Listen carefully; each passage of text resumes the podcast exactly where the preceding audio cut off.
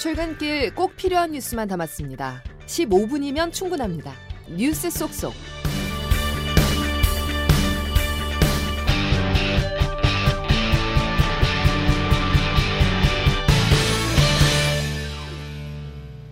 여러분 안녕하십니까? 11월 23일 목요일 CBS 아침 뉴스 김은영입니다. 어젯밤 북한이 평양 순안 일대에서 동해상으로 탄도미사일을 발사했습니다. 북한은 또 오늘 새벽 9.19 남북 군사 합의에 구속되지 않을 것이라며 모든 군사 조치를 즉시 회복하겠다고 밝혔습니다. 조태임 기자가 보도합니다. 합동참모본부는 북한이 어젯밤 11시 5분쯤 동해상으로 미상의 탄도미사일을 발사했다고 밝혔습니다. 합참은 북한의 미사일 발사는 실패한 것으로 추정하고 있습니다. 북한이 순안 일대에서 미사일 도발을 감행한 건 두 달 만으로 그제 정찰위성 발사에 이어 심야 도발을 이어가는 상황. 이에 앞서 우리 정부는 어제 군 정찰위성을 감행한 것에 대응해 지난 2018년 체결한 9.19 군사합의 일부 조항에 대해 일시적으로 효력 정지했습니다. 또 서귀포시 강정의 제주 해군기지에는 미국의 핵 추진 공격형 잠수함 산타페함이 입항하기도 했습니다. 여기에 더해 한미일은 한반도 근해에서 미 항공모함이 참여하는 연합 해상훈련을 협의 중인 것으로 알려졌습니다. 북한의 심야 미사일 도발은 우리 정부의 이 같은 대응에 대한 반발로 보입니다. 우리 정부가 9.19 남북 군사합의 일부 효력 정지를 시행하면서 군사 분계선 일대 감시 정찰 활동을 재개하는 우리 군의 정찰 작전도 9.19 이전 수준으로 돌아갈 것으로 보입니다. 북한도 조금 전 북한 국방성 명의로 9.19 남북 군사 합의에 구속되지 않겠다며 이 합의에 따라 중지했던 모든 군사적 조치들을 즉시 회복한다고 밝혔습니다. CBS 뉴스 조태임입니다. 북한이 영변 핵시설에 있는 실험용 경수로에서 시운전을 한 정황으로 보이는 냉각수 유출이 관찰됐다고 국제원자력기구 IAEA가 밝혔습니다. IAEA는 영변 핵시설의 전반적인 활동 징후도 감지된다고 설명했는데 이곳의 실험용 경수로는 북한이 핵탄두를 만들 때 쓸 핵물질 생산을 늘리기 위한 시설로 의심받아 왔습니다. 북한 김정은 위원장은 만리의 눈과 주먹을 다 쥐었다고 자평했는데요. 위성 대결과 군사 합의를 둘러싼 충돌, 탄도미사일까지 한반도 긴장과 대결 구도는 심화할 것으로 보입니다. 이어서 김학일 기자의 보도입니다. 북한은 그젯밤 군사 정찰 위성을 성공적으로 발사했다고 밝혔습니다. 이어 10시간 뒤 괌 상공에서 미 앤더슨 공군기지를 촬영한 사진을 수신했다고 주장했습니다. 말리를 보는 눈, 말리를 때리는 주먹을 다 쥐었다는 게 김정은의 말입니다. 이에 정부는 남북 군사 합의 일부 조항의 효력을 정지하는 것으로 대응했습니다. 무인기와 정찰기도 어제 오후부터 군사분계선 인근에 투입했습니다. 그러자 북한은 어젯밤 11시 순안 일대에서 동해로 탄도미사일을 발사했습니다. 아울러 북한도 9.19 합의에 구속되지 않을 것이라며 모든 군사 조치를 즉시 회복한다고 밝혔습니다. 남북 간에 이어지는 대응으로 긴장 고조를 우려하는 목소리가 나옵니다. 양무진 북한 대학원 대학교 교수입니다. 남북한이 위성 경쟁뿐만 아니고 더러운 또는 무인기 경쟁해가지고 한반도의 긴장이 고조되고 긴장 고조의 모든 여파는 국민들에게 돌아가기 때문에 이것은 심각한 문제가 아닐 수 없다고 생각합니다. 북한은 추가로 정찰 위성을 발사할 계획이고 우리 군도 오는 30일 미국에서 첫 정찰 위성을 발사합니다. 남북의 군비 경쟁이 격화되면서 한반도 긴장과 대결 구도가 더 심화될 것이라는 우려가 제기됩니다. CBS 뉴스 김학일입니다. 13년 전 연평도 포격의 악몽을 기억하는 접경지인 서해 5도 주민들은 불안하기만 합니다. 주영민 기자가 주민들을 만나봤습니다. 인천 연평도 어민 박태원 씨는 정부가 9.19 군사합의 효력의 일부를 정지한다고 발표하자 불안감을 감추지 못했습니다. 정책적으로 뭔가 대안을 세워놓고서 이거를 파기를 해야지 북한하고 지금 전쟁하자고 하면은 자꾸 불안감 고조시키고 뭐 하는 건지 모르겠네요. 이9.19 일부 파기라는 것은 조금 너무 성급하지 않았나 싶어. 1차, 2차 연평해전, 연평도 포격전 등 남북 군사 충돌을 직접 겪은 당사자로서 이번 정부 결정이 불안감을 더 키웠다고 보고 있습니다. 연평도 포격전 13주기를 하루 앞둔 날 이 같은 결정이 이루어져 더 마음이 복잡합니다. 9.19 군사합의가 서해 NLL 일대를 평화수역으로 만들어 우발적인 군사적 충돌을 방지하고 안전한 어업을 보장하자는 내용을 담고 있어 군사 대치 상황을 피할 수 있는 안전핀 역할을 했다고 설명했습니다. 백령도 주민 김진수 씨도 북한의 포격 도발과 함께 생계도 걱정이라고 토로했습니다. 북한 쪽에서 전면전이 아니고 간접적으로 이게 조금씩 건드리는 게 서해오도 쪽 아닙니까? 그게 지금 좀 불안하죠. 뭐. 범인들은 이제 조업을 뭐 제재를 시킨다든가 이 차질이 있을 거 아닙니까? 다 생계 아닙니까? 그게.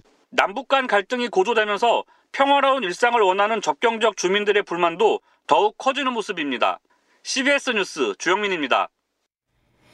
이스라엘과 하마스가 인질 50명과 팔레스타인인 수감자 150명을 맞바꾸어 석방하고 나흘간 휴전하는 안에 합의했습니다. 양승진 기자의 보도입니다. 이스라엘 강요회의는 카타르가 중재해 하마스와 합의한 인질 석방과 교전 중지안을 승인했습니다. 하마스가 억류 중인 인질 50명을 석방하고 이스라엘이 그 대가로 나흘간 휴전과 함께 팔레스타인인 수감자 150명을 풀어준다는 것이 합의의 골자입니다.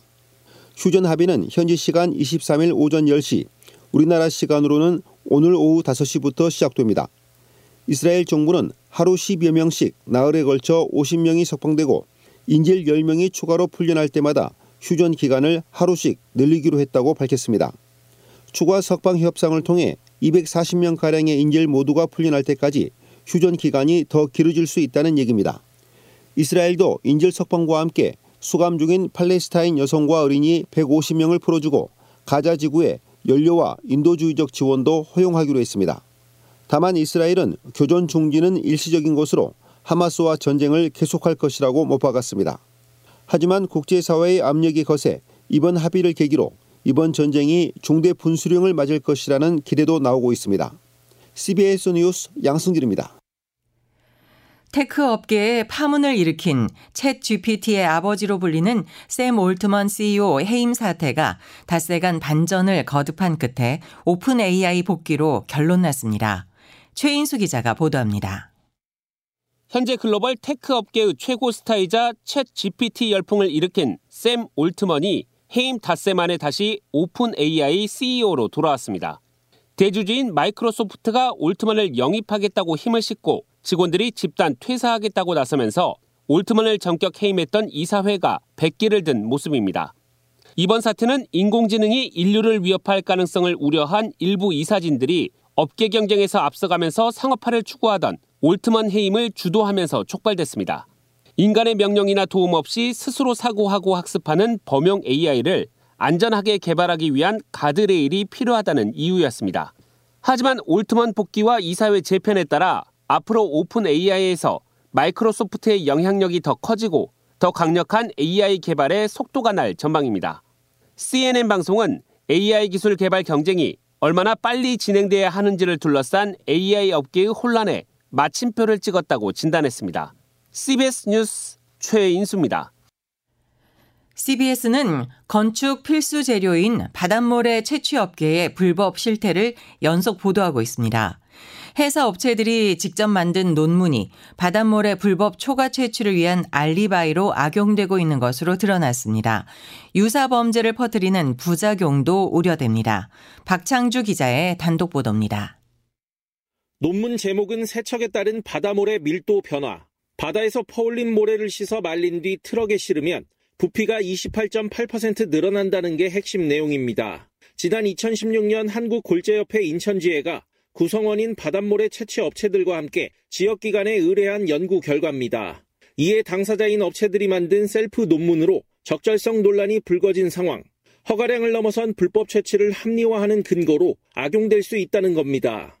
이 같은 우려는 현실이 돼 논문은 인천지법 골재채취법 위반 사건 재판에서 모래 과다 채취량을 28.8% 줄이는 데 영향을 미쳤습니다. 또 다른 사건 기소 과정에서는 검찰이 논문 내용을 일반 개념처럼 인용, 일부 횡령 혐의만 재판에 넘겨졌고 불법 초과 채취 행위는 그대로 덮였습니다. 논문이 범죄 규모를 줄이는 용도로 쓰이자 연구진조차 황당하다는 입장입니다. 연구에 참여한 관계자입니다. 어, 소송의 대상이 되었던 그 시라고 다를 수 있으니 조사를 해서 확인을 해야 된다라는 의견서를 써준 기억이 있어요. 그대로 적용하는 것은 무리가 뒤따를 수 있다라는 연구 계약서에 도장까지 찍은 협회는 업체들이 주도해 만든 논문으로 단체와는 무관하다고 선을 긋습니다. 한국골재협회 인천지의 관계자입니다. 상당히 오래된 일이잖아요. 난 계약서는 못 보고요. 회원사 중에서 저기 세 군데 업체가 그걸 했더라고요. 지혜가 할 이유가 없는 건데 그게. 학계에서는 채취구역과 모래 성질, 트럭에 싣는 방식 등 변수가 많은 데다 기존 연구 샘플도 턱없이 적어 보편적으로 인정하긴 어렵다는 지적이 나옵니다. CBS 뉴스 박창주입니다. 전국이 빈대 포비아에 휩싸인 가운데 살충제 수요도 전국에서 쏟아지고 있습니다. 하지만 규모가 작은 개인 방역업체는 살충제를 구하지 못해 일을 나가지 못한다고 합니다. 어찌된 영문인지 양형욱 기자가 보도합니다. 서울의 한 개인 방역업체 대표는 이번 달 주문한 살충제가 도착하지 못해 발만 동동 구르고 있습니다. 지금 할 수가 없어요. 빈대병이라고 빈대병 하려고 해도 약이 없어서 못 해요. 빈대 퇴치 일감은 몰리는데 살충제 구하기가 하늘의 별 따기라 눈 뜨고 일감을 놓치고 있다는 겁니다. 평소라면 벌레가 없어 비수기인 겨울철에 느닷없이 빈대가 확산되면서 살충제 제조업체들도 난감하기는 마찬가지. 대형 살충제 제조업체들도 급하게 해외에서 원료를 수입하느라 살충제 생산에 시간이 걸릴 수밖에 없다고 말합니다. 이런 이슈가 이제 갑자기 발생이 돼서 사용할 원료가 없어서 급히 이제 수급을 하다 보니까 정부는 해외에서 원료만 들어오면 당장 해결될 문제라고 해명합니다.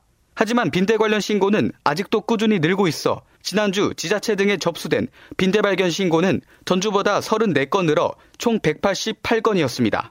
CBS 뉴스 양형욱입니다. 올해 출산율 0.7명 이하로 내려갈 수 있다는 전망이 나오고 있는데요. 인구 소멸 경고가 나오는 상황에서 오히려 한국이 저출산 문제를 극복하고 출산율을 올릴 수 있다는 진단이 나왔습니다. 조혜령 기자가 보도합니다. 미국의 한 석학이 우리나라의 출산율 수치를 듣고는 충격을 받은 듯 머리를 부여잡습니다. Korea is so screwed. Wow. 한국은 완전히 망했다는 반응이 나올 만큼 지난해 우리나라의 합계 출산율은 0.78명으로 세계 최저 수준입니다.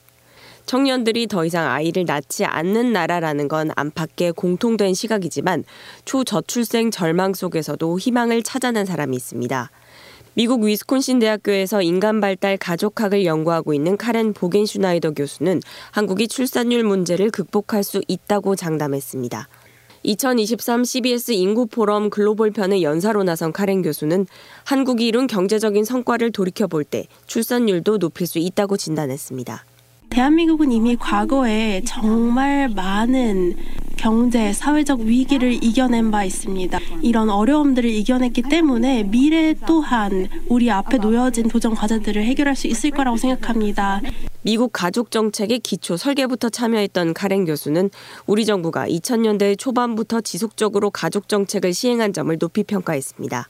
하지만 긴 근로 시간은 출산율 상승의 발목을 잡는 요인으로 지목했습니다.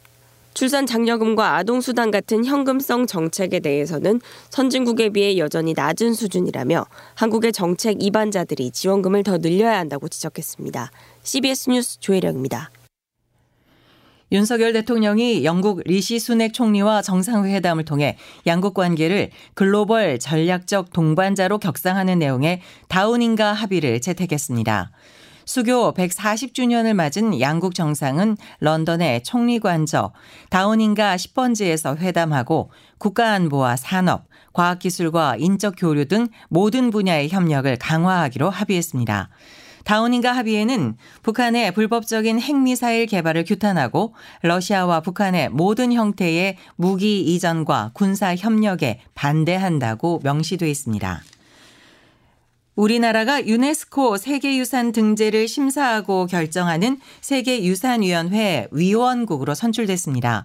유네스코는 파리에서 열린 세계유산협약 당사국 총회에서 세계유산위 신규 회원국을 선출했고 아시아 지역 그룹 내 공석 중 한 자리를 우리나라가 채웠습니다.